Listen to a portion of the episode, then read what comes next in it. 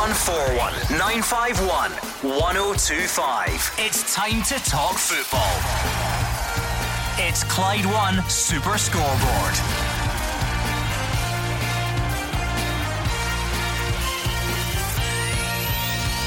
Good evening and welcome to Clyde One Super Scoreboard. Scotland's Nations League campaign kicks off against Israel at an empty Hampden tonight. The last one led us to within touching distance of a Euros place, so let's see what this one will bring.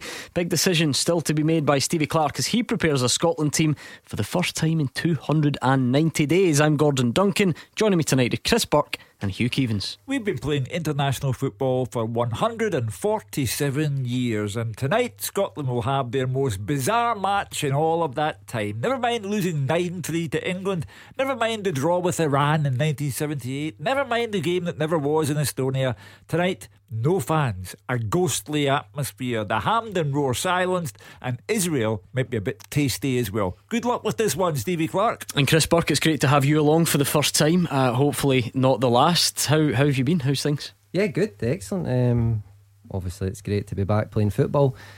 As Hugh says, it's a little bit different, and it's not been obviously what we would like it to be still, but at least I can still go into work every day and do the job that I actually love doing. 0141 951 1025. That is the number you need tonight. If you would rather tweet, you can do that as well. You'll find us at Clyde SSB. So why not get your questions in for Hugh and Chris nice and early? Don't forget, this is your last chance to have your say ahead of the Scotland team. It will be out in about half an hour. So let's hypothetically, you're in charge. What would you do? Who are you picking tonight? Who's in goals? Is it McLaughlin or Marshall? Do we go back three? Do you fit Tierney and Robertson in? How do you do it? Who leads the line? Is it Lyndon Dykes? So many questions, and this really is your last chance to have your say on the matter. So don't hang about 0141 951 1025. And if there's something else completely different on your mind, maybe club football, maybe you've got a question for Chris by all means, let's do that as well. 0141 951 1025 or Twitter at Clyde SSB. Let's go straight to Hampden. It would always be quiet about this time, but the music would be on. Really people quiet people would be starting uh, to enter the National Stadium. Let's speak to Andrew McLean and find out what's happening. Not a lot, I suspect, Andrew. No, not a lot at all. The only company I've had so far is a, a guy that's got a sort of Ghostbusters style contraption on his back that's sanitising the, the seats around the press area as well. So, all very quiet. There's a, a few people out wandering on the pitch, uh, officials, referees, and, and people like that. So, so very quiet. And it was the, the 19th of November was the last time Scotland lined up here for an international match as well. That was a win against Kazakhstan. It made it three wins on the bounce. But that does seem like years ago, doesn't it, when you think about what's happened in between? We haven't actually won four games in a row in over a decade as well, so that'll be a good chance for Scotland to do that tonight. It's also amazing to think that Steve Clarke He's only taken charge of eight games as Scotland manager since he took over in May of last year, and he could have eight more games on the touchline before the end of this year as well if things go to plan. This is the start of what is a very packed international schedule for him. This game tonight is the start of a new Nations League campaign. We all know the importance of what lies ahead when we go to finish the last version of the competition, but Steve Clarke insists this isn't a dress rehearsal for that crucial playoff semi final next month. We're no strangers, uh, strangers to Israel, of course, as well. Played them twice in 2018, mixed success there, 2 1 loss in the October of that year, which amazingly was Kieran Tierney's last Scotland appearance. Um, I'm sure he won't want reminded that he did score an own goal in that game as well. The next month, James Forrest scored a hat trick to secure a 3 2 win here at Hampden. Let's hope for more of that tonight. The team news will be with us shortly as well. It's been hotly debated in the lead up to this, so I'm looking forward to seeing what it's going to look like. How will Tierney and Robertson fit in? All these questions. Who will play in goal? Will Lyndon Dykes start? It is my understanding that he will actually be in the starting lineup for Scotland tonight to earn his first cap, Lyndon Dykes. Looking forward to bringing you the rest of the team news shortly. Just an interesting point of note as well if you're a bit of a, a, football geek like me, you might look into squad numbers and things like that. I'm just having a look at UEFA's official squad list, and Scott McTominay is listed as the number two. I've seen a few people tip in to play in defence, so I wonder if that's maybe a nod to whether uh, you'll play in there, or maybe I'm just reading too much into it. And just out of interest, David Marshall has been handed the number one jersey as well. So interesting to see whether it's him, John McLaughlin, or it could be Robbie McCrorie in goal tonight for Scotland. Interesting indeed. 0141 951 1025. That's the number you need. So don't hang about. Get in touch What do you think of Scotland's chances tonight? Who should play? Who shouldn't play? Uh, maybe this game isn't grabbing you. Even if that's the case, tell us why. Pick up the phone. Nothing is off limits on that regard, or tweet us at Clyde SSB. And like I say, if you've got other thoughts, club football matters, or questions for Chris Burke, who's alongside Hugh Keevins, we'll take them as well. Pick up the phone. It's an interesting point that you raise, Gordon, because a lot of people are turned off by international football. They regard it as a, an unnecessary waste of time. They want to find out what happens with regard to Celtic, Rangers, Kilmarnock, Motherwell, whoever, uh, a week on Saturday. Um, but for those who are still taken up with the Scotland team, for me, the area of concern tonight is not in goal. We've got terrific goalkeepers, not a problem who plays. Not at the back, we've got plenty of top class players there. Not in the middle of the park, we are overloaded with top class players there. But it has to be Lyndon Dykes, but I don't think he's anywhere near international football quality yet. It couldn't be Callum Paterson. He wasn't even in the original squad. And I think Ollie Burke is well off the pace as well. So Lyndon Dykes, but only because he's hot right now. He's got his big move to QPR. But I don't think he is the long term answer to anything. I'm easily pulled in by these things, Chris, and I'm quite interested by the fact that Scott McTominay is listed as number two. I just can't see why why that would be the case unless um, it was a suggestion that he's got a chance of playing in defence. Well, I think I was actually numbered number 10 for Scotland one time, and I'm never a number 10, so uh, we can't really take much from that. Uh, McTominay, a number being handed number two, I'm I'm not sure if he's going to be playing in, in that position that, that people are thinking at the right back. It's a big debate, isn't it? Like the discussion is what formation is Steve Clarke going to play, and we'll find out in the in a couple of minutes or in twenty minutes time or whatever. Is it a three? or is it a four at the back? That's the, the, the big the big factor. But what Hugh just uh, alluded to there is, you know, we are strong in defence. We're strong goalkeepers, very very strong in midfield, um, and it's always that number nine presence that, that Scotland have been looking for. With Naismith injured, who's done terrific uh, when he when he played, um, even even uh, when he was at Hearts and struggling with his injury, but always came back and played very very well, and a whole new dynamic to to the way Scotland played when he came back. Um, for me, I know Hugh's saying that Dykes isn't up to quality. Um, I don't know if it's, he thinks just yet, um, but with me watching him and playing in the same pitch as him and speaking with the centre backs at Kilmarnock, they spoke very highly of Dykes. Um, they said he was very, very difficult to deal with. His aerial presence, his movement, and his touch and his link up play with the midfield um, and that could be crucial, um, especially when you've got the likes of maybe Christie McGinn, Forrest, uh, all running in behind. You know, you do need that link up play, that number nine. Um, I do agree. Um, obviously, I think Dykes is better suited than Burke than playing mm-hmm. number nine. Um, Burke for me is more of a, a player that plays on the side. So I think Dykes, even though he's not had any caps, um, I'm interested to see if he does start uh, I, I think he could, I think he could do well. Chris Burke's quite happy with Lyndon Dykes leading the line. Hugh Keevins is not so sure, but what do you think? That's more important. 0141 951 1025. Let's hear from you before we get those teams. And by the way, it doesn't have to be international football. Maybe you've been missing club football so much this week and you've got something you want to get off your chest. 0141 951 1025. Right, I'll just do a sort of quick fire on the spot then, Hugh, of, of some of the other talking points. Marshall or McLaughlin in goal? Marshall for me. Tierney and Robertson both to play? For sure. Is a back three or Tierney at right back or what? Back three. Okay. And Lyndon Dykes to lead the line. You weren't sure, but you, you still think it will be him? It has to be him. Um, I don't think he's international quality yet, but we'll never know unless he starts. Yeah. And tonight's the, the, the first step. Uh, same to you, uh, Chris, goalkeeper. Yeah, it's Marshall. For me, I think he's got huge experience. You know, he's got like 34 caps, um, loads of clean sheets. So, yeah, I, I, although McLaughlin's played, uh, I still think Marshall will start. Mm. Um, Tierney Robertson, we could probably do this alone till 8 yeah. o'clock. How many times have we had this discussion? What do you do with them? What would you do with them?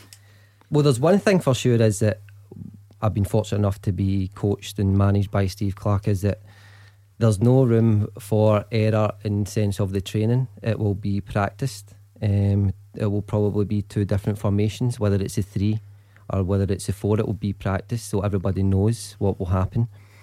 Um, Tierney with the left centre back if he plays a three, and then Robertson goes. Um, but with that, it could be where you might see that the two interlink together. If Robertson goes high, then Tierney might back him up and still play higher up the pitch, and that's great to see for Scotland because it's two elite players playing for Scotland, and you want mm-hmm. the two elite players in the starting lineup, and obviously doing what they're good at, and that is going forward as well as defending. But uh, you want them in uh, the opposition's half as much as possible. Uh, and don't worry, Hugh Keevins makes numerous predictions and gets gets them wrong. So I'm not putting too much pressure on you here. Knowing Stevie Clarke as you do, is he more likely to favour a back four and want to stick with that and therefore find a spot within a back four for Kieran Tierney, or change that to to accommodate him? Does that make sense? Yeah, I think it's a sticky situation because Tierney can play a variations of places and do it very well. Um, Robertson is more of a left back and a left wing back. You can see that for Liverpool. With Tierney, because he can play left centre back, he can play centre back, he can play left back, he can play left wing back, and he can also play right back. Is that is the big discussion? Is where he plays. Um, he is going to play so you're asking me on the point what's going to happen. Um, it's very, very difficult. I've been turning and fro I've been changing my mind constantly. He does prefer obviously a back four. He played that a lot at Kilmarnock. He played the back four.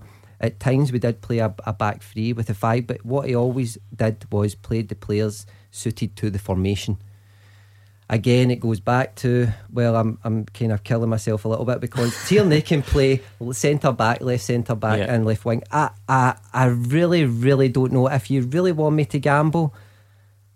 The issue is if you play Tierney right back, then then you could probably be saying then what was the right back's point in being in the squad yeah. because then they would look at it and say, well, wow. I'm a right back, a left foot and now I'm playing left back. But we just don't know, do we? I I I, I think maybe I'm going to pick a four.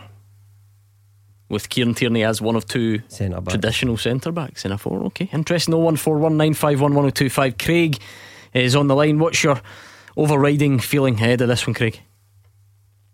Oh, how are you doing, uh, Hugh, Chris, Gordon? Um, my, my overriding feeling, I think, you know, my biggest concern is obviously up front. Uh, you know, it, it's a real issue for me that we're so depleted in terms of, of, of, proper strikers because I think realistically the only player in that squad who I would consider as an actual sort of natural full on striker is Lyndon Dykes and which is why I think I agree with you he has to be the man that starts tonight and but it sounds like he will be so that would be good. Because um, I think Ollie Burke and Callum Paterson, they're not bad players but neither of them neither of them are players that have played the majority of their careers as strikers. You know Callum Paterson for a long time was playing more midfield. Ollie Burke was the same, and it showed when when Ollie Burke went to Celtic. He played, I think he played up front a couple of times for them, and was very 50-50 in the area for me. Um, you know, so I think somebody like Dykes listed that, but you know, I, I have to come back to the fact that this is the problem with what's happening with, with Leigh Griffiths because he's not just letting Celtic down right now, he's letting his country down as well. You know, we badly need an on form Leigh Griffiths to be coming into that squad and starting. Because right now, strikers wise, well, depleted. You know, a lot of the other strikers are either you know past it or maybe not quite there. I also think on the midfield side of things, to be perfectly honest with you, um, to yourself there, Chris, you should not be in Clydebank tonight. You should be at Hampden. You know, for me, you should have been in that squad. Um, well, to be, to be, midfield, to be fair, Mark Guidi did say in this programme that he felt that Chris Burke should have been in the squad. Did you not tell Mark he was talking rubbish and I did Chris should not. be nowhere near it? How very dare you? Somebody did, I thought it was you. Uh, but to go back to uh, Craig's uh, point about Leigh Griffiths, Leigh Griffiths, I don't know if he practices reflection, but he should be pausing for reflection now. Celtic could really have done with him in the Champions League uh, and went out to Ferencvaros. No need to re examine that game in detail, but they could have used Leigh Griffiths. His country did need him, and uh, I don't know whether he's fit, injured, or whatever he is, But he injured, started, according to Neil Lennon. He started the ball rolling by coming back out of condition and angering Neil Lennon, who was so frustrated he wouldn't even take him on the training camp in in Loughborough. So that's up to Leigh Griffiths, as I say. I don't know whether he practices reflection or not, but if he had a mm. good think about it, he has missed an awful lot of important games right away at the start of this season. That said, at 20 past 6 on, on match day, Stevie Clarke won't be thinking about him because he, he's not there and it becomes a point in the week where you really have to focus on on what you do have. Craig on the line, Chris says, yep, you know, it has to be Lyndon Dykes. He's the only natural striker. Just to pick up on something you mentioned earlier on, then, is that is that the talk in, in the dressing room among Scottish Premiership teams that actually, you know, he is decent and he's he's perhaps better than than than people thought. Maybe looking at the signing coming from Queen of the South, is, is he having that type of impact where you guys are going into dressing rooms afterwards and, and being impressed by what you've come up against? Well, I think um, Andy Robertson's the perfect example of that. Um, his increase in stature as a player, um, the clubs that he's progressively got better at um, and, and performed for. Um, so it doesn't matter where he's came from you know, a player can progress very quickly. Uh, I think Dykes could be one of them. He's got his move to England, which is great. He's working with a very good coach, um, and I'm sure he'll improve him on that. So the thing is with Steve Clarke is you if you perform well in training, you have a chance of playing. Um, it's all about your performances in training. So he's obviously seen something um, in the player and trusted him because mm-hmm. trust is a huge thing for him. Um, so you know, if Dyke starts, I have full confidence that he will do well tonight. How did how did your teammates find him? What is it? Is it just the things that we sort of see on TV? Is it is it the, the physicality, the, the running power? Is that the attributes that come across? Um, yeah, but technically as well. Um, they they said to me that you know technically he is very good. Uh, his hold up play, his his link up play, his movement, when to go into space, when to run in behind, when to come short. Um, you know, it's just intelligent footballer. Uh, so I can only go on what the centre backs are telling me at Kilmarnock. Um, I don't know what it's like at other clubs, mm-hmm. but I didn't ask them that question. They told me that uh, when we played them pre-season.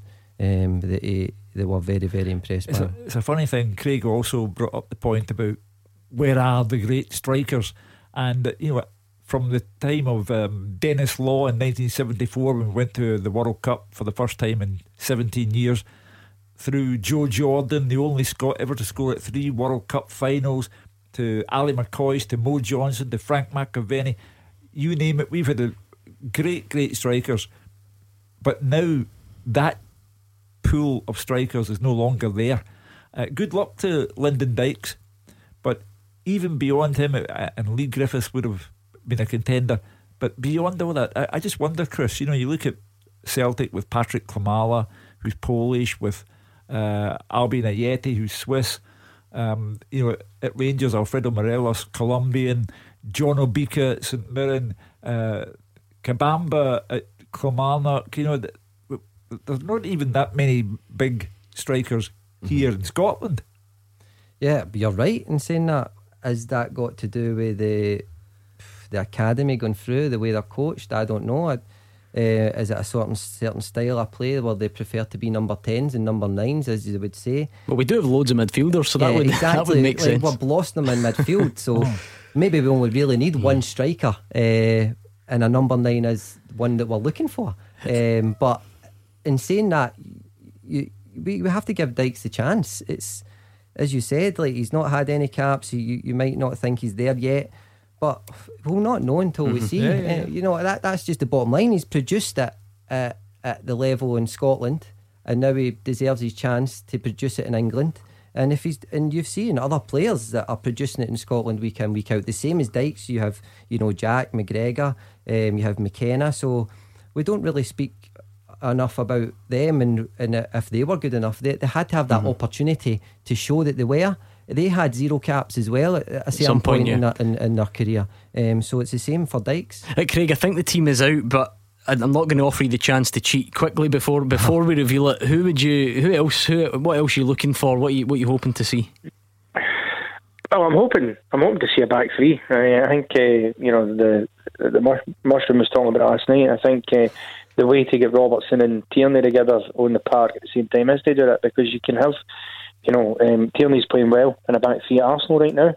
Robertson can easily play out in that um, out in the left arm. So for me, that has to be the case. And I just I worry sometimes because I know, you know, let's be clear, Stevie Clarke is a manager who is best known for setting up his teams to be very difficult to beat defensively. That's how they got mm-hmm. a lot of results with Kilmarnock. But for me, when you're getting into games like this, even though Hampden will be empty, you're getting into games like this against a side like Israel, who I'm not saying are a bad side, but certainly a side we should be beaten.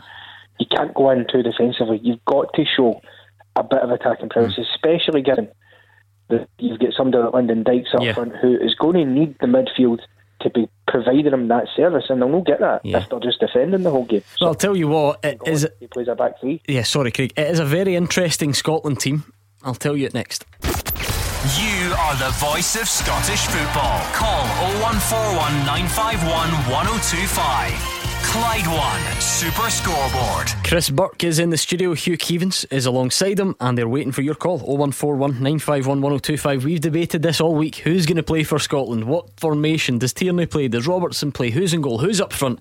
All the questions will now be answered by Andrew McLean. Yeah, well, I'm glad that my uh, squad number OCD is uh, coming handy mm-hmm. at one point because 1 to 11 are all starting in this one, and Scott McTominay, wearing the number 2 shirt, will start in a back three alongside Kieran Tierney. So the full team is David Marshall in goal. It's a back three of Scott McKenna, Scott McTominay, and Kieran Tierney. There's then a midfield four of James Forrest, Ryan Jack, Callum McGregor, and Andy Robertson. The two more advanced Central midfielders will be Ryan Christie and John McGinn, who will be supporting the lone striker Lyndon Dykes, who comes in for his Scotland debut. The substitutes John McLaughlin, Robbie McCrorie, Callum Paterson, John Fleck, Declan Gallagher, Liam Cooper, Ollie Burke, Stuart Armstrong, Kenny McLean, Stephen O'Donnell, Liam Palmer, and Greg Taylor. Right, what do you think of that then? 0141 951 1025. Is that the team you would have picked? What do you like about it? What do you not like about it? What would you have done differently? Give us a call right now and let us know. 0141 951 1025. Chris Burke, what do you make of it? Shows you how much I know about Steve Clarke, doesn't it? um, no, I'm I'm happy. Uh, obviously, the, the big surprise is McTominay playing in the back three. But it's something that probably the manager's seen. Um, you've said it before that he's played there for Manchester United. Um, he's a player that looks as if he learns very quickly. Mourinho said it himself, he was his best player when he was there. And he plays for Manchester United. And if you see the actual stature of him, he gives a great height presence and set plays for and against. And that's another thing Steve Clarke is huge on. So and he seems to be disciplined. So I'm I'm very happy. Mm. What it does is it gives you more attacking prowess. You know, you could you could you could press higher up the pitch with even though you've got Forrest and Robertson, and then you've probably got Jack and McGregor just sitting and, and protecting that, and then you've got McGinn, Christie, and Dykes pressing as well. So, yeah, no, I'm I'm I'm looking forward to it. Will he be prepared to cut these guys a bit of slack tonight? You know, even Tierney and Robertson, McTominay, they haven't played for a while down south. I know that um, there was the Charity Shield match for Andrew Robertson and Kieran Tierney, but it's not the same as what they're encountering tonight. Mm-hmm. So, and the entire squad haven't played an international match for almost 10 months. So we'll have to cut everyone some slack tonight. Lyndon Dykes up front, first international match. So he has to get the benefit of the doubt as well. But I think that Steve Clarke has done the very best under the circumstances. Uh, and I like the way it's shaped up. And I think that Christie playing off Lyndon Dykes, it gives a, a, a nice attacking option. Um, if you were a pessimist, you could look at the back three. Chris Why did you look at me when you said that? not at all. You could look at the back three, Chris, and say, well, two of them are not central defenders and, and they're playing in a back three, but is it worth bearing in mind who those two are? Scott McTominay, who you, you mentioned, Jose Mourinho praises him for being a quick learner, and Kieran Tierney, who actually is now kind of transitioning to a, a central defender in a back three anyway, because that's the job he's he's doing for Arsenal. So it's not it's not as if it's you know we're, we're plucking people from total random areas of the pitch and, and throwing them in there. No, well, two of the three at the back one plays for Arsenal and one plays for Manchester. yeah, it's not United, bad, is it? So yeah. I think that's okay there. Um, um, and we've got the experience of McKenna now, who's been, playing uh, for a while now for Scotland. So, no, I I, I like it. I, I, listen, I did think it would have been maybe a four, but obviously I'm wrong. But I, I'm intrigued to see what happens when hopefully we do have lots of possession of the ball, um, and we can attack high up. What happens then is Tierney got their license to then play maybe as a left back higher, and then maybe it's McGregor filling that slot just in case from behind the space of Robertson and Tierney. So that will be really interesting, that dynamic in the left hand side, Mm-hmm. um, because you really do want as well. Tierney is very good at defending and disciplined, but um, I'm I'm really sure that it, it would be good to see Robertson and Tierney. It's good to see them in the same team, but it's good to see them link up well together, Yeah. hopefully, and, and create goals. Right, what do you think of that team? 0141 951 1025. Uh, Vincent is an Old Kilpatrick. Vincent, so many talking points in there. McTominay and Tierney in a back three. Lyndon Dykes is leading the line. David Marshall in goal. Anything that you're happy with? Anything you're unhappy with? I, I actually think, gentlemen, uh, that that's a good squad that we've got, and and I believe that we've got the quality in it that needs to be progressed through the gentleman called Steve Clarke. So I think he's a phenomenal manager for us in Scotland, and we're very lucky to to have his services first of all. But just get back to what you said about the, the players of 1974, 78, 82. We can go through all the strikers in the world that we had, and we were, were very prolific at the time. But this is the, the new day for Scotland. It's a new era, and I think we should actually back the nation. And but see, Hugh, this is only directed at you, is to cut the guys a bit of slack. I know you've got to write newspapers and, and get people to voice their opinion. I get that as pundits, which I'm not. But I'm going to be a pundit tonight and say, these guys, we are going to give us the best of their ability. And I think Steve Clarke has gave us a team that maybe one day we can be proud of. So I would like the nation, everybody, to stand behind Scotland tonight.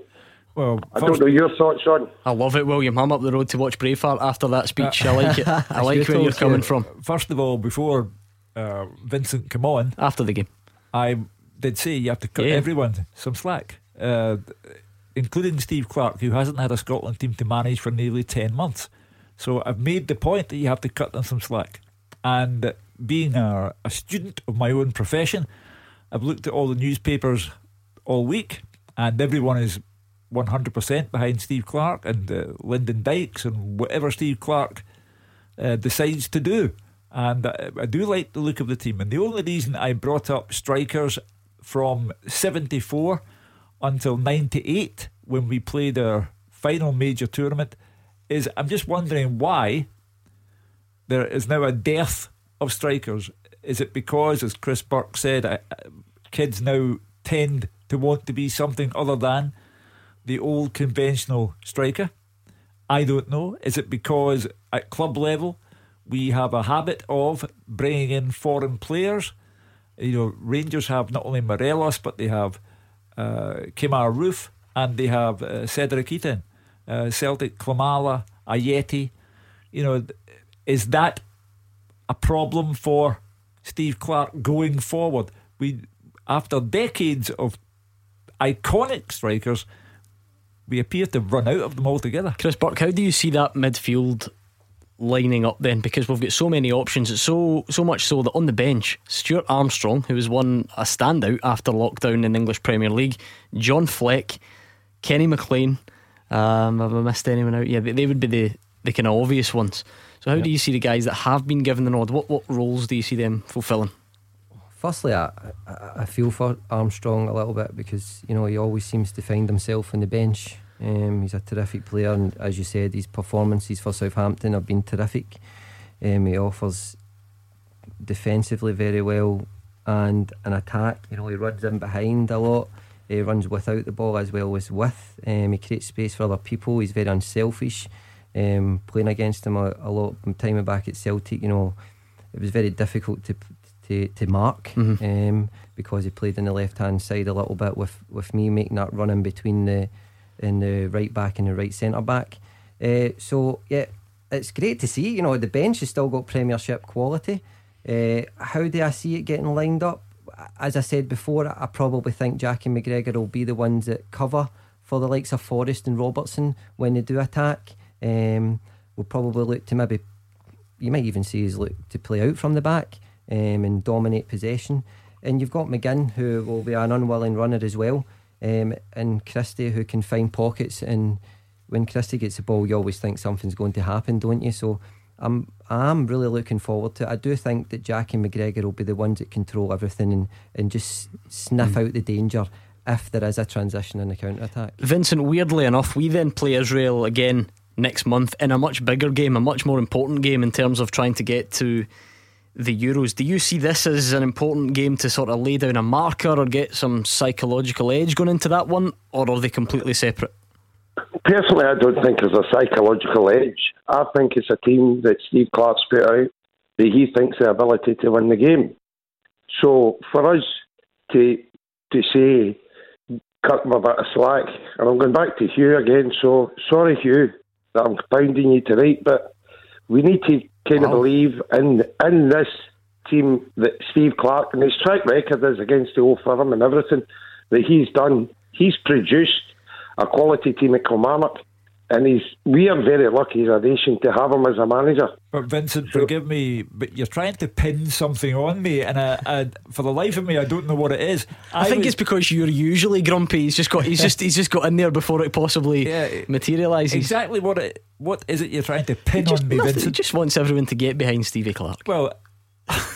I'm at a loss for words. I, I, I've said cut the man some slack. I've said cut all the players some slack. These are extraordinary circumstances.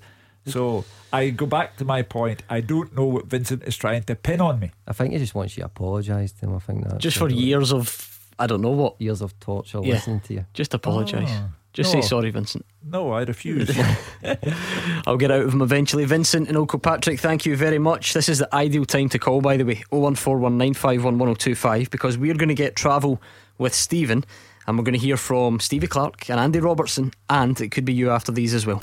0141 951 1025. This is Scottish football's league leader, Clyde One Super Scoreboard. Chris Burke and Hugh Keevins are here. They're waiting on your call though. 0141 951 1025. We are on Twitter as well at Clyde SSB and lots of reaction coming in uh, to that Scotland team. Robert Clark says he's gutted for McLaughlin, delighted for Jack though. I really thought Clarke would opt for Armstrong. And this is the bit that gets to me, Hugh. This is like a dagger to the heart. He says, uh, It's as Gordon Dalziel called it McTominay in a back three. I've got a bit of a. A revelation. A bit of a revelation. I, I, I, didn't dig him out for it the other night because I thought, yeah, you know what, I'll, I'll, let him have this one. We were in the office before coming on air. He had no consideration for McTominay in a back three.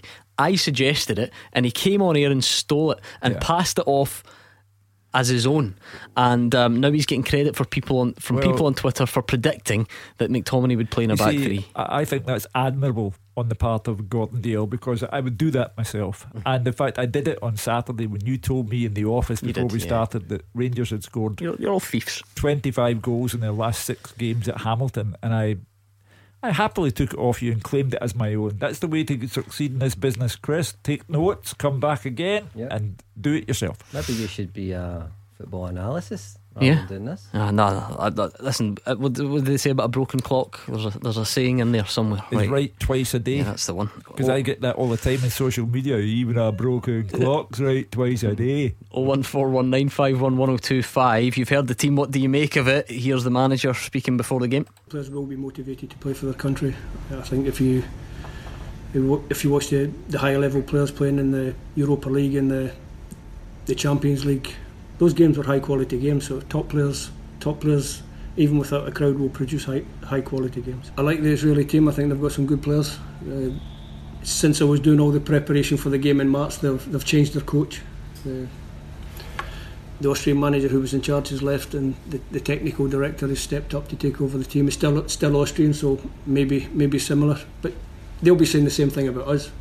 We can have a look at them, see what their new manager's ideas are, and they can have a look at us it won't have any bearing on the October game. So that's the manager then. What about the guy that will lead the team out tonight, Andy Robertson? They've obviously changed the manager, um, so but I do genuinely believe that it will have no bearing on what happens. Um, you know, next month it's it's a semi-final. It'll be a, a one-off game. Um, so I think you know, positive or negative result, um, I don't think it will have much bearing. But of course, playing a new man, playing against a new manager, maybe a new system, new personnel, whatever, it will give us a little insight on who plays and things like that. But I don't think it will. Um, of course, we can take hopefully confidence from it. We're looking for a positive result. We want to we want to win tomorrow to get our Nations League campaign off to a good start. That's first and foremost. But you know, next next month's game will take care of itself when it comes round. Andy, uh, Andy Robertson and Steve Clarke both used the same expression there. No bearing. That's fine for the manager and fine for the captain, um, but people will examine tonight's result and they will give it context with uh, regard to the, the game against Israel uh, in October. Uh, that's unavoidable.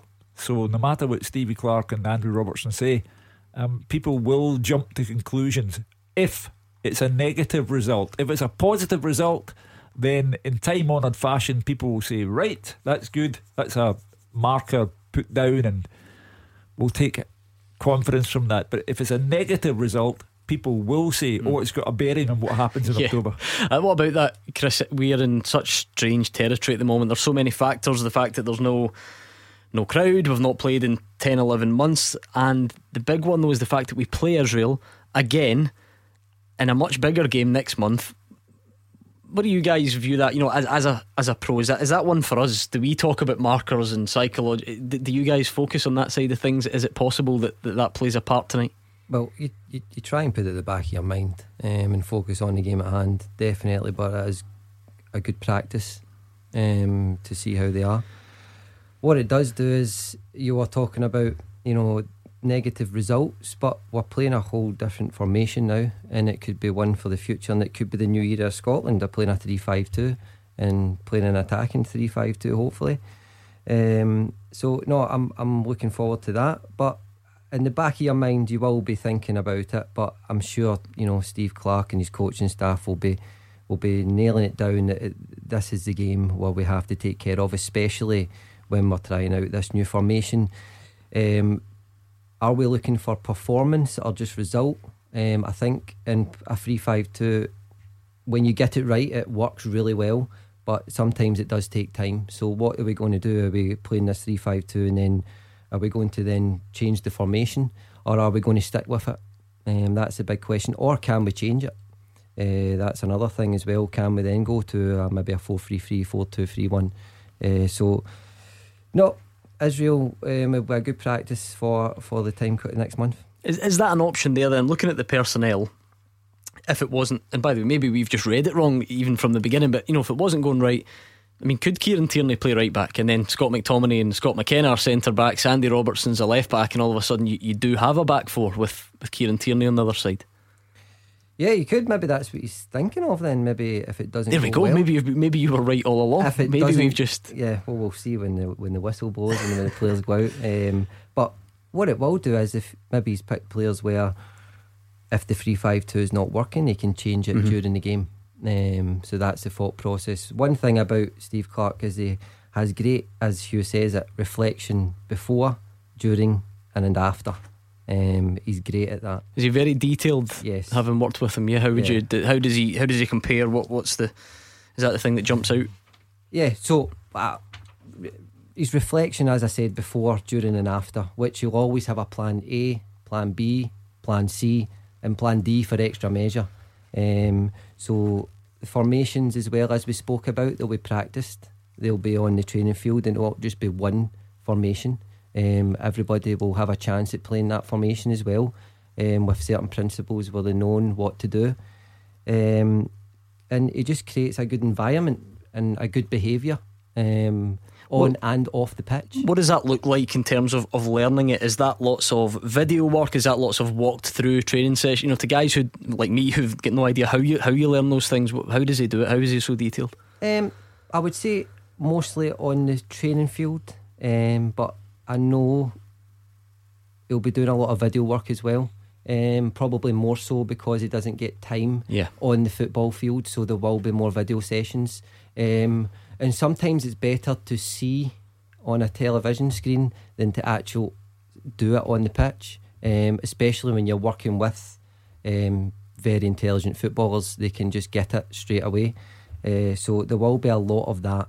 Uh, so no, he, there's another thing with Steve Clarke as well. Is he when he was at time at Kilmarnock, he could develop a player, young and old. So he could develop a 16 year old better, and he could develop a 36 year old, mm. including myself, to be a better player. Um, and that's an art and management for yeah. me.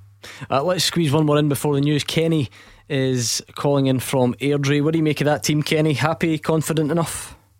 I think it's quite a good team, to be honest with you. Uh, I, th- I, think it's a good setup. Uh, I like the the idea of Andy Robertson as a left midfield. I quite like that setup, but as I said, he could drift back into a back 4 mm-hmm.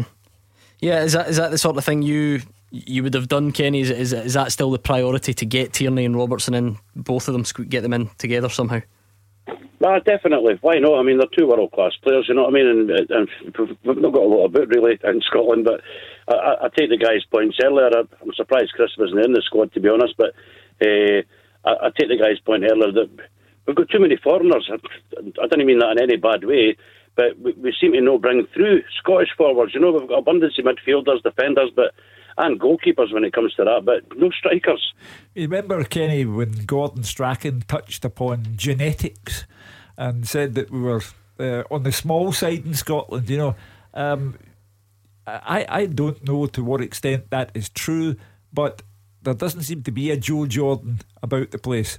Um, and maybe it is, you know, the clubs are perfectly entitled to bring in players from abroad uh, if that is how they see fit. But perhaps they're also doing that because for some reason, now, you, Kenny, you're a, you're a Hearts fan, and you remember that, um, you know, the, the, the uh, you know, De Vries or um, whoever, Piatsu, uh, you know, guys like that up front uh, brought in from abroad and you know, they, they Piatsu came from down south, but well, yeah, yeah, they they did well for your club, Kenny. But um, I don't know. There's just there's no traditional big Scottish centre forward out there, as far as I can see, anywhere. Lyndon Dykes. He might not sound like it, but he's Scottish now and he plays for the team tonight. He's big, all right. Um, Kenny, what about your own team quickly? Just, I know you'll have something maybe on Aaron Hickey.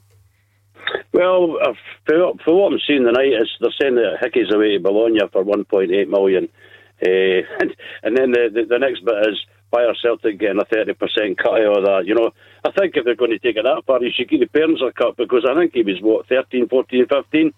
Uh, so give his parents some of the, the £30 a month back or something.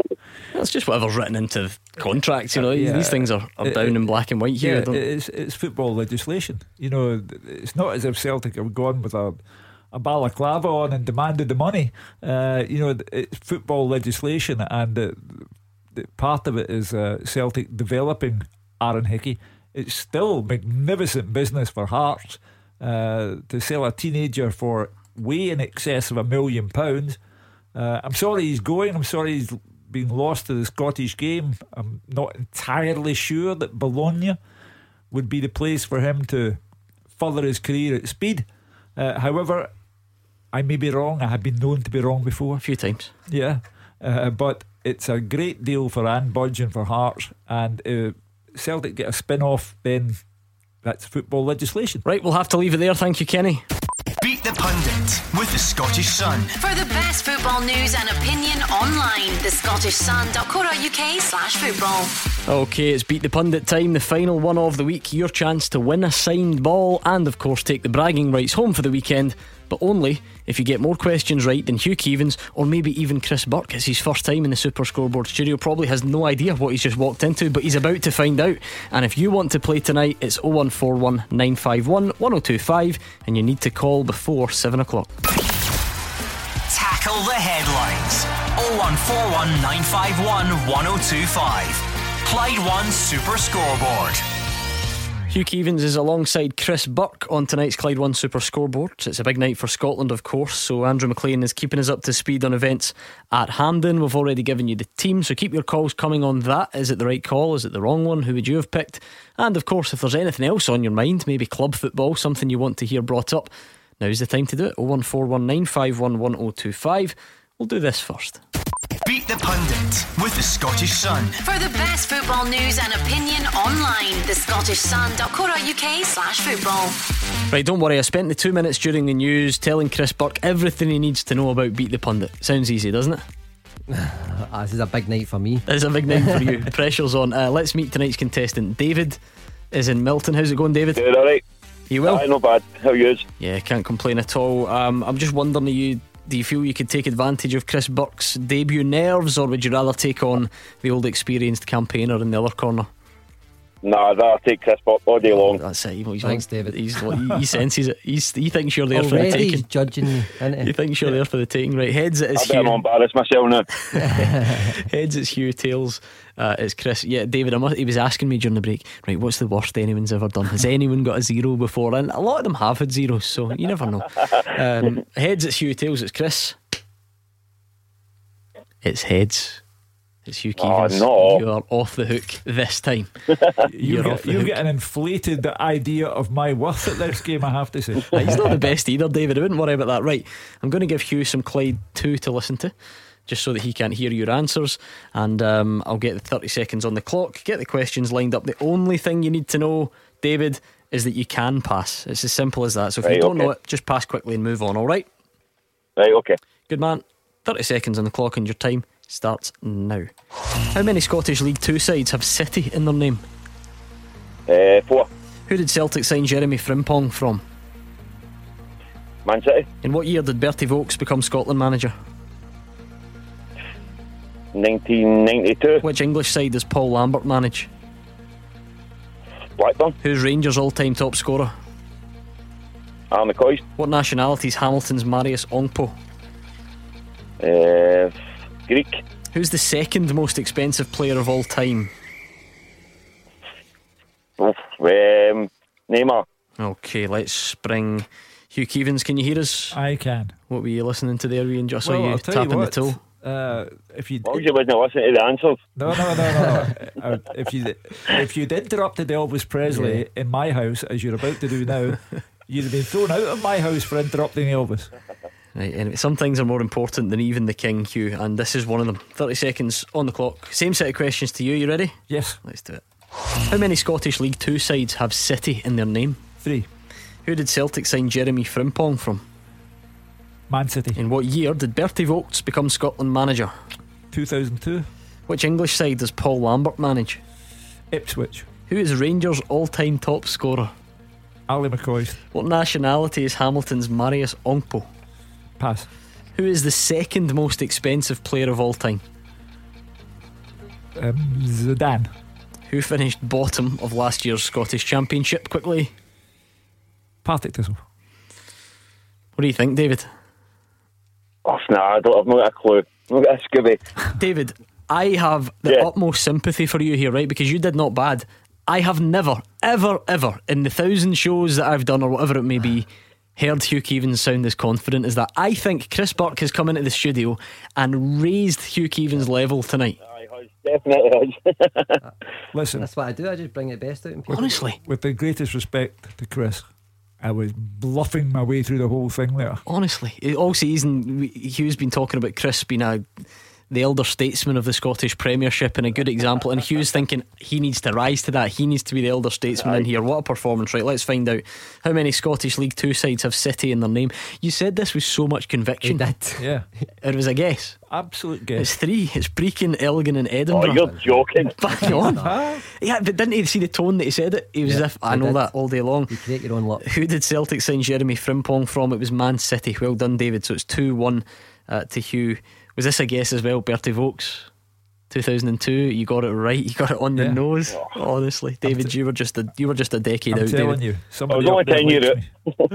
I said 2010 in my head. So I was way Off, off. you were miles off. Which English side does Paul Lambert manage? It is Ipswich. He is running away with it, David. It's David, 4 did you not 1. get that one? Blackburn he went for. Oh. Which did he used to manage Blackburn? Uh, Uh, Norwich, No. he, he managed don't know. Norwich. He's, he's had a few, hasn't he? Um, who is Ali McCoist's all-time top? No, I'm giving the answer. Who's Rangers' all-time top scorer? It's Ali McCoist. Again, David got that. David is is not bad, but you are just on fire. Five out of five for Hugh Keevins at this point.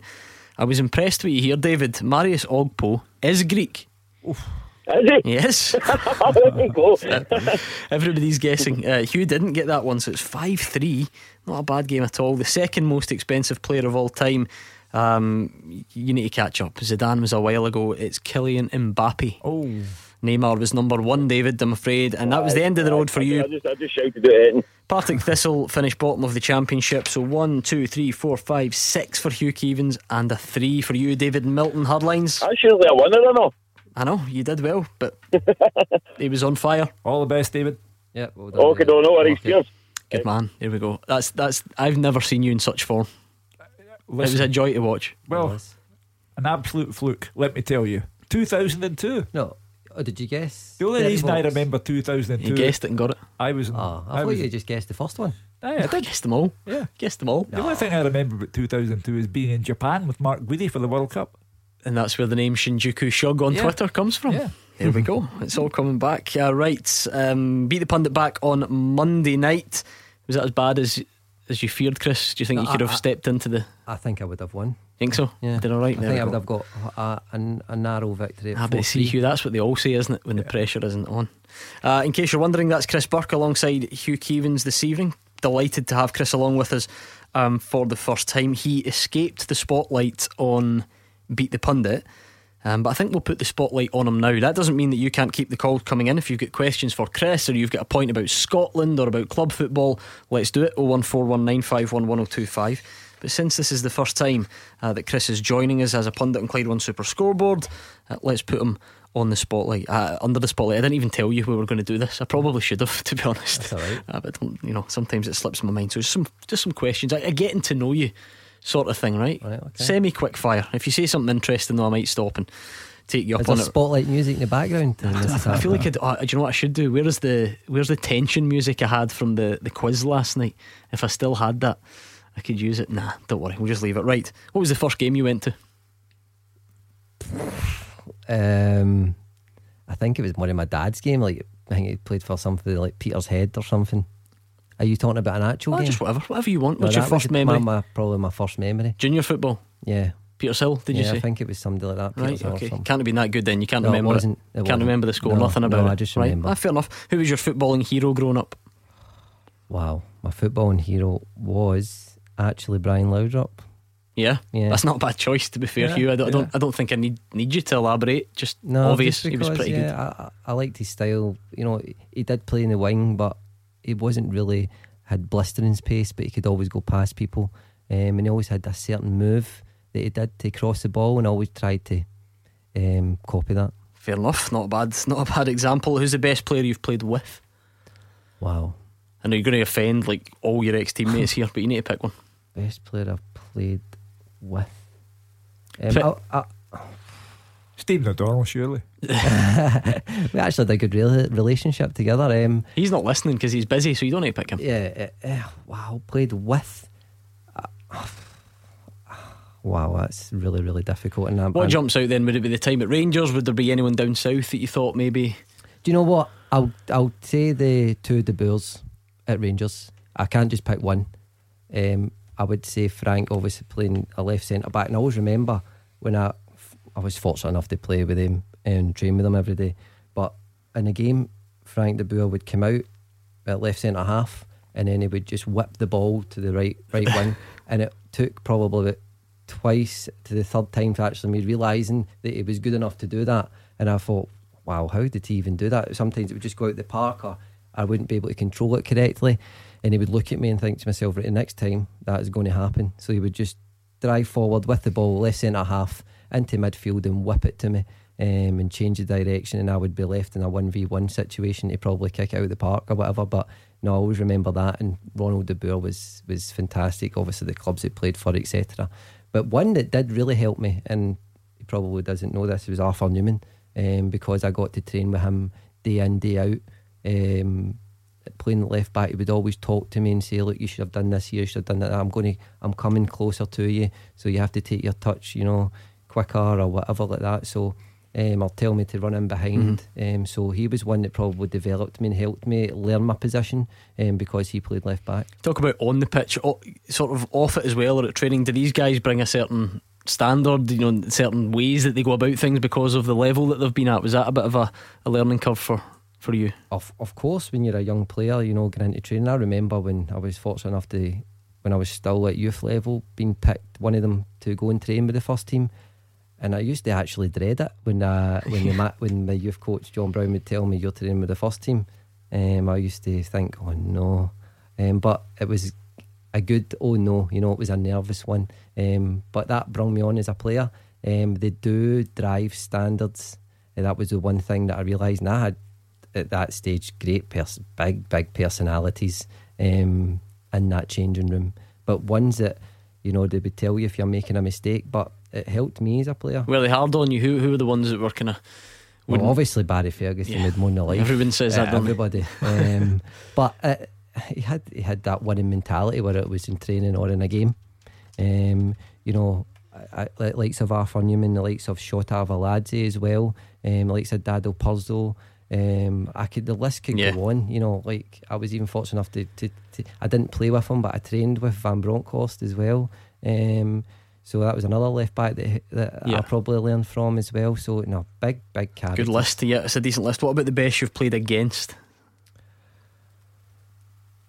So, um, I would say probably Ashley Cole. Um, I'm fortunate enough to play against him um, in a friendly um, for Rangers, and I remember I nutmegged him, and I thought I was past him, and he just took the ball back off me and just started the attack. He was he was right up there, wasn't Yeah. he? See at that period, he would have been one of the best left backs about, wouldn't he? Oh, of course, um, he could have played for anybody. Um, he he could have played for a Real Madrid or Barcelona. He's probably one that's underrated and understated as a left back, and could probably be the all-time greatest England left back there's been. So yeah, no, he was a fantastic player, great athleticism, and probably ahead of his time as well. Um, he wasn't just a left back that defended; he was one that went forward as well. Uh, best stadium you've played at? Actually, I'm going to mention the Kirin Cup at Scotland. Mm-hmm. Um, I remember, I do not know the stadium's name, but the Japan one was was madness. You'll have been Hugh.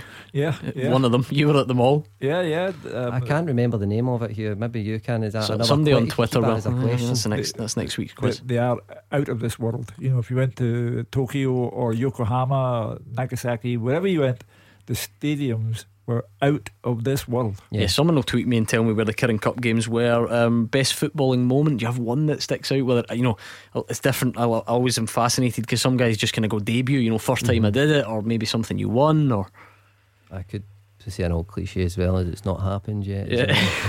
so. You never know. My age is getting on me though. Um, eh, but obviously, your first one, you could mention that, couldn't you?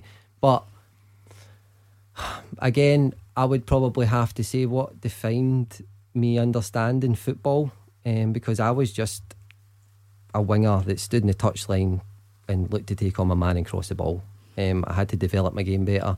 Um, and there was a time I played in the Champions League when we played Inter Milan, and I was asked to do a job to play more inside. I did it, and I realised that when I did it, I actually got more of the ball, and I was better out of possession as a player. And from then, I probably developed into a different player of understanding the game. So that was a big moment for me, which probably nobody knows that I actually progressed. Um, I love that, Hugh, because it's the least cliched. With, and by the way, that's not to say that anyone else is wrong, but usually it's, oh, we won the cup, or we won the league, or it was my debut. Bit of thought going into that one. I like that. Well, you know, as Chris has put it, you know, it was a, a light bulb moment above Yeah. the head. You know, the, he, he thought he was the traditional Scottish winger. And as I said to Chris before, I remember his debut coming off the bench, Alex McLeish putting him on, uh, and you scored that night as well.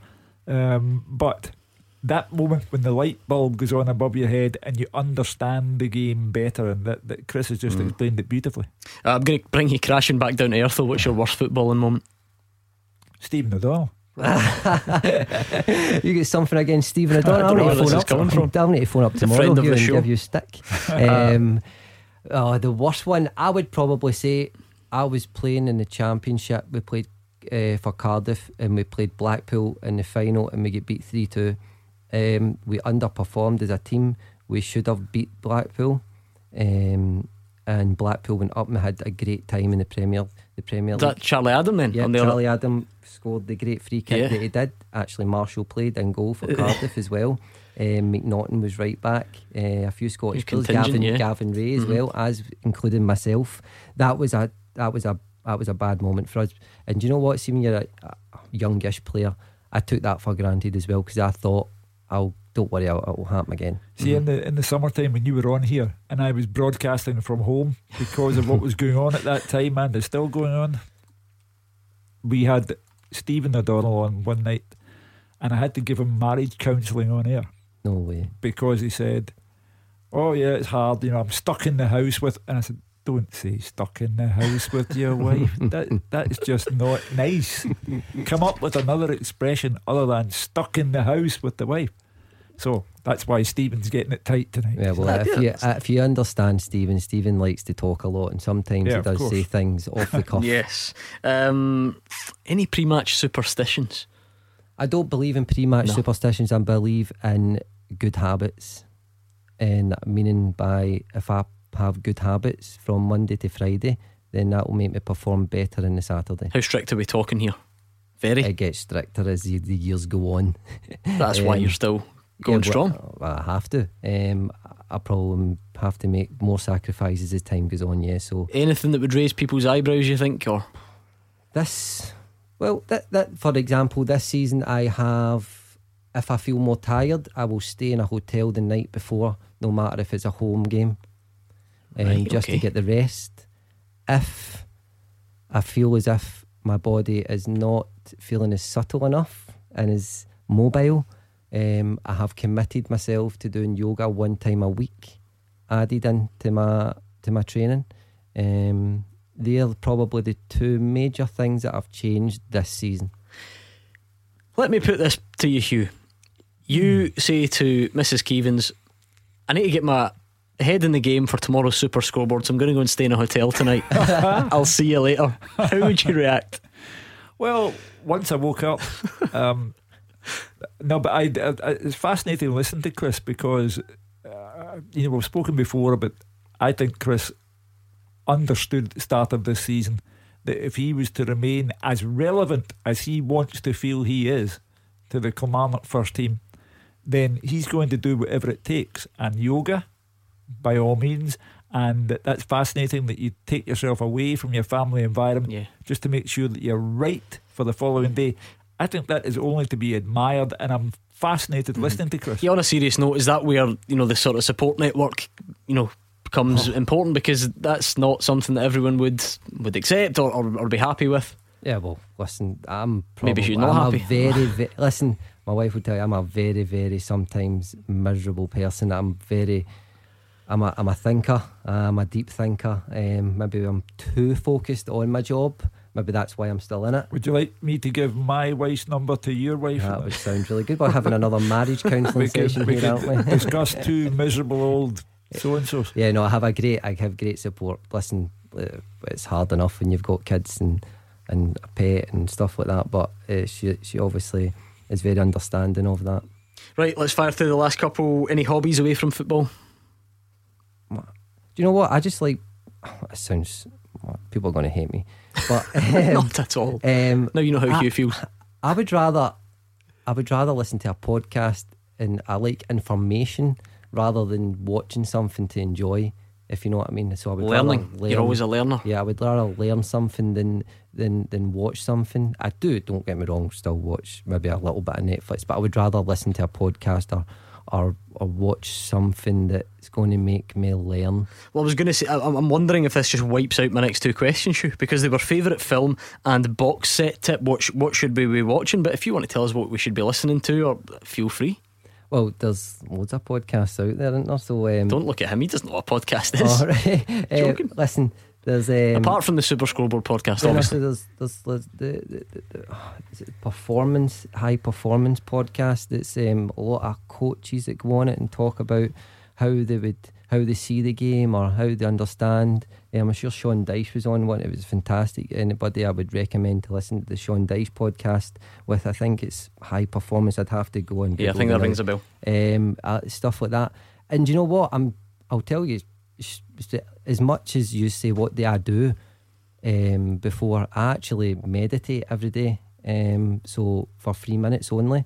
Uh, so I do listen to meditation podcasts as How well. How did you get into that? Is that something you off your own back? A recommendation from someone? recommendation? Um, and just understanding myself that it actually takes you away from the world and just relaxes you. Um, I'm someone, as I said, I spoke to you before, spoke to just the the panel there or whatever you used before that I'm a very th- I'm a deep thinker and sometimes I'm too serious, so I have to then take myself away Right, from okay. that situation. But that has helped me so much.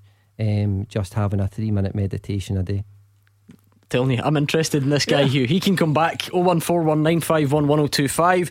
Good time to get your call in. I'll put a full time teaser to the guys next as well. Taking your calls on Scottish football.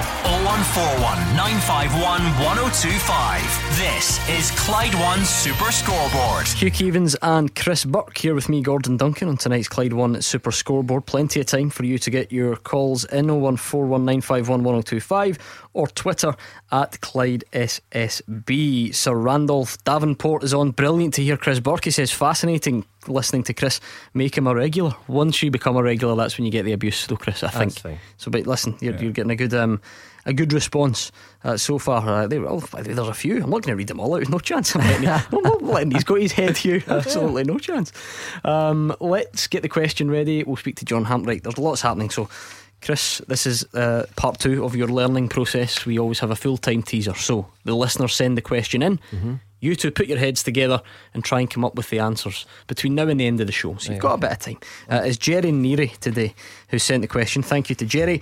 He says, Can you name seven Israeli players to have played for Celtic or Rangers? Biton, Biton is one, yep. Celtic. Uh, Avi Cohen. Oh, well done. I thought that was maybe one that would catch you out. You- Avi Cohen played for Rangers. He's a fullback. See, that's why he's here. He's here for the older ones. Well, you, you're going to get all seven of these. Uh, Eyal Berkovic. All right, we'll leave it there because you're almost halfway. That's three out of seven. Avi Cohen, Eyal Berkovic, Nir Biton. I think you lot out there will smash this question. At Clyde SSB, you can join in. Seven Israeli players who've played for Celtic or Rangers. Avi Cohen, Eyal Berkovic, Nir Biton. Four more to get, but we've got ages. We've got between now and the end of the show to get them. Let's take a call from John, who's an Accies fan in Hamilton, but he's got a point, I think, for Chris. Hi, John. Evening, gents. How's it going? Hi, John. Um, I'd like to ask Chris, Mm-hmm. how much longer do you think you've got in the professional game, Chris? You're one of the elder statesmen of the game in Scotland, but I've seen you recently and you've been stand out in the pitch and your fitness levels are unbelievable. How long do you think you can carry on for? Yeah, so that's the great unknown. Um, what I do reflect on myself is I will reflect it on probably every six months or every half season uh, now where how I'm feeling. I've always said if I am not challenging the group and I'm not competing in the league, then that's the day where I'll probably have to then take a step back and let other people then come to the forefront at um, well at Kilmarnock. Uh, so it's it's a great unknown. I, I have to just keep doing what I'm doing, and as as long as I'm willing to make the sacrifices season in season out, and I have the enthusiasm to do that and the commitment of myself to do that, then I don't see why not. Hopefully, not touch wood that I don't have a serious injury. Um, that I could probably Mm. carry on for an extra season, but at this moment in time, I'll reevaluate that when it goes um, halfway point. If hopefully we'll get to that. But you're adapting all the time, Chris. For anyone who didn't hear it at the time, you spoke to us, I think it was during lockdown. I think we we spoke to you twice in the last few months on the phone, and you were talking about, well, realising that you're, you're a winger, but you're not a 19 year old winger anymore. And even at the start of this season, the free kick you scored against Hibs, you were saying that's something that you've actually gone off and practiced now because you know that at this stage in your career, you want to add something. You want to be able to offer something different. So you, you clearly are, are trying to adapt all the time. Yeah, and I don't think if you don't want to adapt, then you'll not go any further, um, and you'll not. I don't. I don't see why a player at my age or even older or just younger that can't improve. Um, I think you can as long as you practice. Um, practice doesn't make perfect; it just makes you better at what you can do. Uh, so, yeah, that's probably an element in my game that I had to get better at if I wanted to stay in the team. And um, obviously, with the goal I scored against Hibs, has probably came to fruition from the practice. It, it was a long time of practice, and it wasn't just I'll practice the day before and that will happen. Um, but that's for all players. They, they, they, all players in the team or whoever wants to do it, they'll always gain success from practice. So, um, yeah, no, I, I have to do that because in this day and age now, that the players they're, they're so athletic, they're youthful, they're energetic, and they can do things with a ball that I could only dream of um, with the with the stuff that they can do. So I have to just make sure that I use my experience um, to make sure that I'm starting as well. What do you think, John? I mean, I'm absolutely shocked that he wasn't included in the international squad uh, that Steve Clarke uh, brought out a couple of weeks back because I'm a great believer in playing players in form, and Chris is one of the players that's been in form for the start of the season. Yeah, I appreciate that, but the one thing is that we are very, very blessed in the wide area and in midfield, as we spoke about with you and yourself in the calls. Um, we have a great future ahead of us, and and I obviously am at the stage in my career where I am happy playing for Kilmarnock and hopefully bringing on bringing up um, the players that come out and making them better and challenging them every day. Um, so this the Scotland scenario is I don't think I am needed only if there was a major pandemic and everybody got COVID 19, then maybe I could step in. But we are very, very blessed in that area. Um, John, what about the Accies? How are you going so far? Happy with what you're seeing? Good win in the uh, derby. Apart, apart from the Motherwell game, it's been rather sketchy. That's the, um, that, you'll be used to that but now, though. You know, it's a roller coaster every yeah, season. It, it's uh, just doomsday. You know, you get the the same year in, year out. But we'll battle through. We always seem to find a way of surviving. Maybe this season could be our downfall, but we'll keep trying. What the Accies have achieved thus far is borderline miraculous, given the kind of uh, budget that uh, Brian Rice, Martin Canning before him um, have had to work with. And there are teenage players in Brian Rice's side and that's commendable on one hand and problematic on the other hand because they will not have the consistency and they're under pressure week in, week out. But we've all written them off uh, year upon year, and it's never happened. Uh, but they do face an uphill struggle this season. What do you make of the league? And I, I accept that's a pretty vague question, uh, Chris, but what do you make of it this year? You know, we're a couple of games in, it's a bit weird. There are no fans. You've got teams like Motherwell who were tipped by many to finish high up. They're struggling. Um, Hibs are making good signings. Aberdeen, Kilmarnock have shown a pretty good level of consistency in the last few seasons. How do you how do you feel about the, the general challenge out there? What you mean in the pandemic? The way, no, no, no, just the, just, the, the, strength of the league and, and what's kind of caught your eye so far. Yeah, no, listen, you know, Celtic Rangers are always going to compete at this moment in time for one and two. Yeah, um, it's then who competes for Europe. Uh, you could probably add a hopefully what you want to see is more teams then competing for that European place rather than maybe one or two mm-hmm. competing. Mm. I think now we do have more than one and two, which is good. Um, and then as time goes on, you want really for people to compete for Europe in maybe four or five teams, six teams. Um, and then hopefully, as time goes on, we can increase the league um, and make it more um, enjoyable for, for everyone. I think if we add more pl- more teams to the league, um, but at this moment in time, I think teams are trying to still find their feet just because of the way it is uh, way COVID nineteen has has took football. Uh, it's a little bit different for me. Um, I could elaborate on that. Go for want. it. Yeah, because um, we, we sit and stand here every week and speculate. What's it like to play with no fans? How does it impact the players? How does it impact the refs? Uh, you know everything. Just give us your what have you kind of taken away from it so far?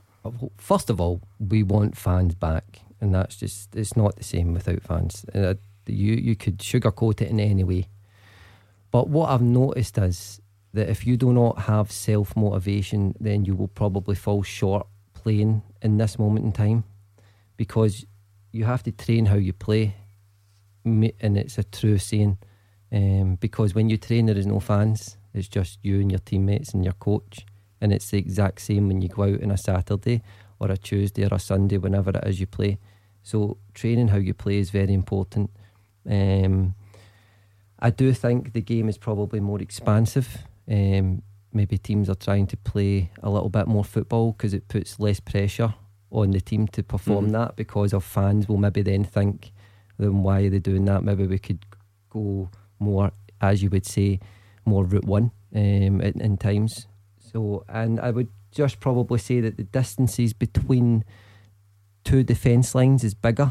Um, so you get more of a transition and more counter attacking football. And also, the most important thing is I've noticed is there's a as you've seen in the Premier League when it started, not just in Scotland, is that there is a l- probably more mistakes in the game and people are getting punished for it.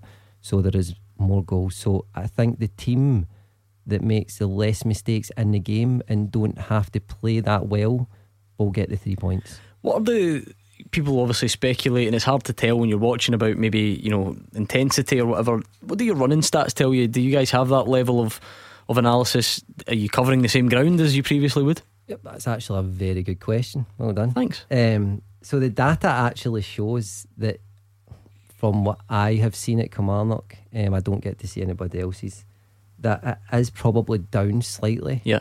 By probably one one and a half k, I would say for me anyway. When I played before this happened, I would probably have probably one and a half k more. Um, but that's no fault of me. That's just the environment that we're in. Um, it does tend to be, but that's probably comes down to the teams that are maybe playing, trying to play out from the back, etc. It is a bit more slower. Um, So what would that? What would those numbers be? Sorry for people who've no idea what what distance you would tend to cover. Well, I'll probably give you my best this the Go for it. Talk yourself up. um, eh, so I probably cover between ten thousand kilometres and eleven thousand kilometres, but back um, before ten kilometres. Yes, ten. Oh, sorry, Oh, ten yeah. kilometres, not ten thousand. Sorry. I know you're- I know you're fit, ten kilometres uh, to eleven. Uh, but now back then, I would probably cover 12, 12 and a half. Right. Okay. The high intensity Mhm. would be up as well. Um, so the high intensity might be be down as well, and that covers all grounds. That doesn't cover just me. It covers um, defence. It covers um, an attack as well. Right, okay. Uh, John Inakis, good que- John Inakis, John the Accies fan from Hamilton, good question. Thank you very much for getting in touch. Um, quickly, any more on the teaser, Hugh? Um, El Hamed. Yes. Beram Kayal. Okay, you're flying. We'll leave it there. We'll go back to Hampden next. Number one for football in Glasgow and the West. 0141 951 1025. Clyde One Super Scoreboard. It's a huge night for Scotland at the National Stadium. Usually it's rocking three minutes before kick-off. Not the case tonight, but a big game nevertheless. Here's Andrew McLean.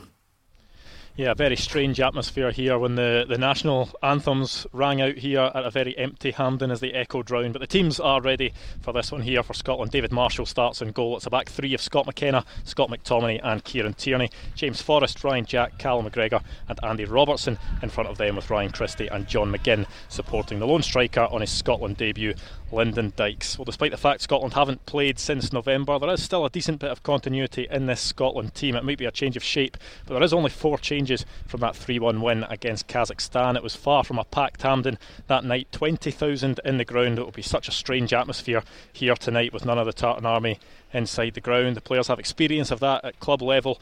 But it is their first taste of it at international level. It's a bit eerie here, but something they'll need to get used to very quickly. And momentum doesn't often come into things in international football with, with a potential for eight games before the turn of the year. A win tonight could really give this group of players a big boost ahead of a massive game against the same opposition next month. As for the Israel team, a couple of familiar faces in there. Nir Biton and Hatem Abdelhamid, of course, both of Celtic start tonight. Munas Dabbur starting for them as well. You might remember his name because he got three goals in two games against Celtic in the Europa League group stages for Red Bull Salzburg in 2018. Shon Weissman's on the bench. He was linked with a move to Celtic this summer, and Dan Glazer has been linked with a move to Rangers as well. I believe that's not actually the case, but he's on the bench as well for Israel. They are standing over the ball ready to go here at Hampden for Scotland against Israel. I'm scared to do it, Hugh Keevins, um, but give us your prediction. 2 1 Scotland. Oh no, you know what that means. Um, Chris, what do you think? That team good enough to get a win tonight? Yeah, I'm going for a 2 0. Oh, I like it. I like I like the confidence in the studio. I'm, Um, I'm going back to something that Chris said five or ten minutes ago about self motivation. And when you train, you don't train in front of fans, you have to motivate yourself, incentivise yourself. And that applies to Scotland tonight. As I say, it's the weirdest international in 147 years of Scotland playing internationals. Hampden Park empty, but Andy Robertson has won the Champions League. He's ended Liverpool's 30 year wait for the English title. Kieran Tierney has won the FA Cup and now the Charity Shield with Arsenal. These guys know about motivation and doing it at the highest level. No people, but no lack of quality there. Well, we're underway at Hampden. Not long left for us on the show tonight, but we'll keep you up to speed if anything happens in the early stages. Let's go to Twitter because I think we've got a few uh, points or questions um, coming in. Let's see if I can find them. Um, I like this one in particular because it's not really a question. It's just JB who's replied uh, when we tweeted tonight, Chris, to say you were coming on the show. He just says, honestly, still find it difficult to comprehend. That's the same wee boy that was on Blue Heaven. Thanks, Dad. Yeah, JB, John Burke on the line. Um, and funnily enough, I was thinking that driving, and I think for me personally that that was maybe the moment, Hugh, that I kind of realised I was quite interested in what was happening at other clubs as well. Because I was you know, Yeah. brought up next to Fir Park or whatever, and when you're young, you don't really care about much else. But I remember that programme coming on TV and thinking, wow, here's an insight into what it's like to be a young footballer. This is brilliant. This is fascinating. What was that like to be a part of for those who can remember? Yeah, if only Amazon get a hold of it now, eh? we would have been in You're ahead of the money. times, that's I know. Um, did you know what? They followed us for about a, a full season. It was they were in my house so many times um, and probably didn't use any of the footage. uh, so people don't realise that they were always asking us to do things. Um, I remember sometimes it would just be a pain sometimes because I would just want to come home for training and do whatever I would do with my my friends. Um, whether it would go for somewhere, go for a hot chocolate, do stuff, discuss stuff about football, and sometimes it was a little bit manipulated, um, as it probably is, and you see seeing football documentaries now. Was it an additional strain on you? Because I, I know young guys in the, the system now uh, at schools of excellence who sometimes struggle with it all. Right? But you're having to go through it all in your formative stage with TV cameras. Mm.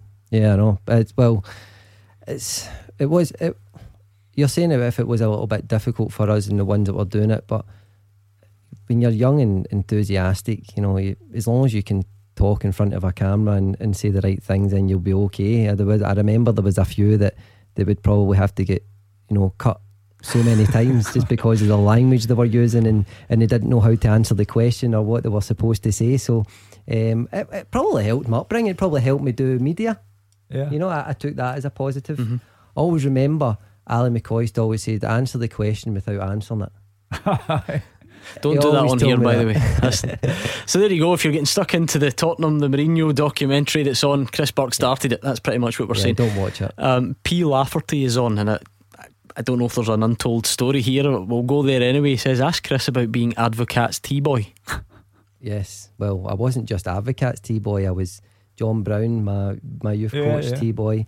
Um, I was obviously also Alex McLeish's T boy, uh, but I was Advocaat's. Yes, I was Mind you- Advocaat's. I had to. Why is that? Did you make a particularly good cup Well, of they tea? always get told whoever gets the, the tea boy or make breakfast um do the, the, the boots for the, the manager is the, the golden child as they say, don't they? Um so that sometimes there was other jobs like pumped up the balls, you know, make sure um the, the cones and the markers are, are out for for the for the for the training session. But I got the role of breakfast for the manager, clean boots for the manager, uh, obviously make him tea or coffee. Any of them ever dissatisfied with your attempts?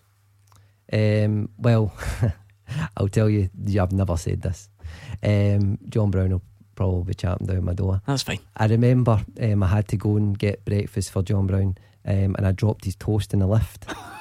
But I picked the toast up and put it back on the plate.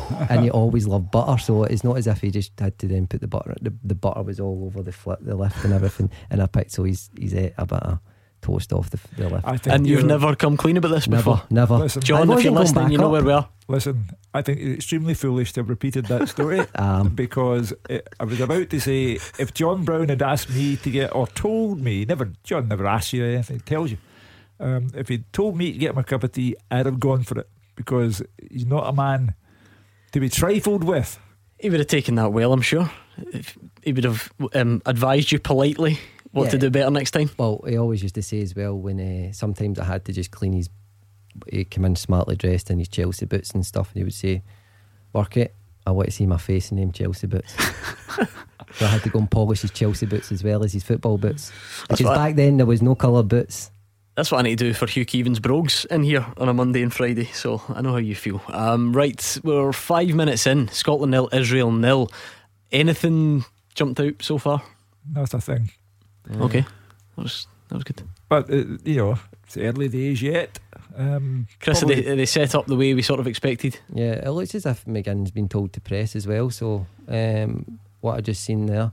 Uh, so yeah, so it looks as if it's it's a high press um, at times when to go. So it's not as if they're just sitting in, which is a good thing to see, especially as Hugh says, we're at Hampden, they have to self motivate. So maybe having a high intensity at the very beginning of the game.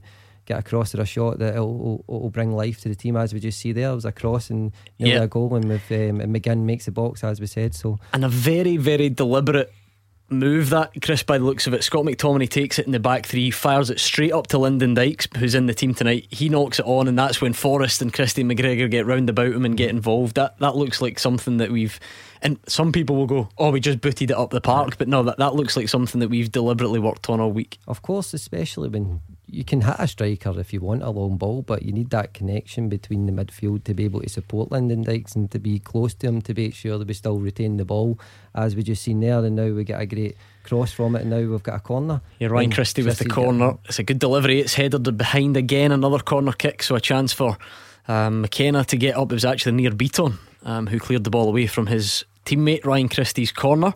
So I'm sure McKenna's up there. McTominay will join in. Lyndon Dykes um, got decent height about the team. Hugh Keevins, so Yeah. a positive uh, few minutes trying to get in the front foot. Well, very good knockdown uh, a couple of minutes ago, and he, he certainly looks as if he's full of self belief. We'd lovely to see him get one very early on, but it's cleared again. Yeah, no, I honestly think that we could actually score from a set play today. I just think uh, we look dangerous, especially Christie's got fantastic delivery. You know, he doesn't just put it in an area, he puts it in an area at pace. Um, and especially when you've got like Robertson and Forrest in the team, I think we could probably score.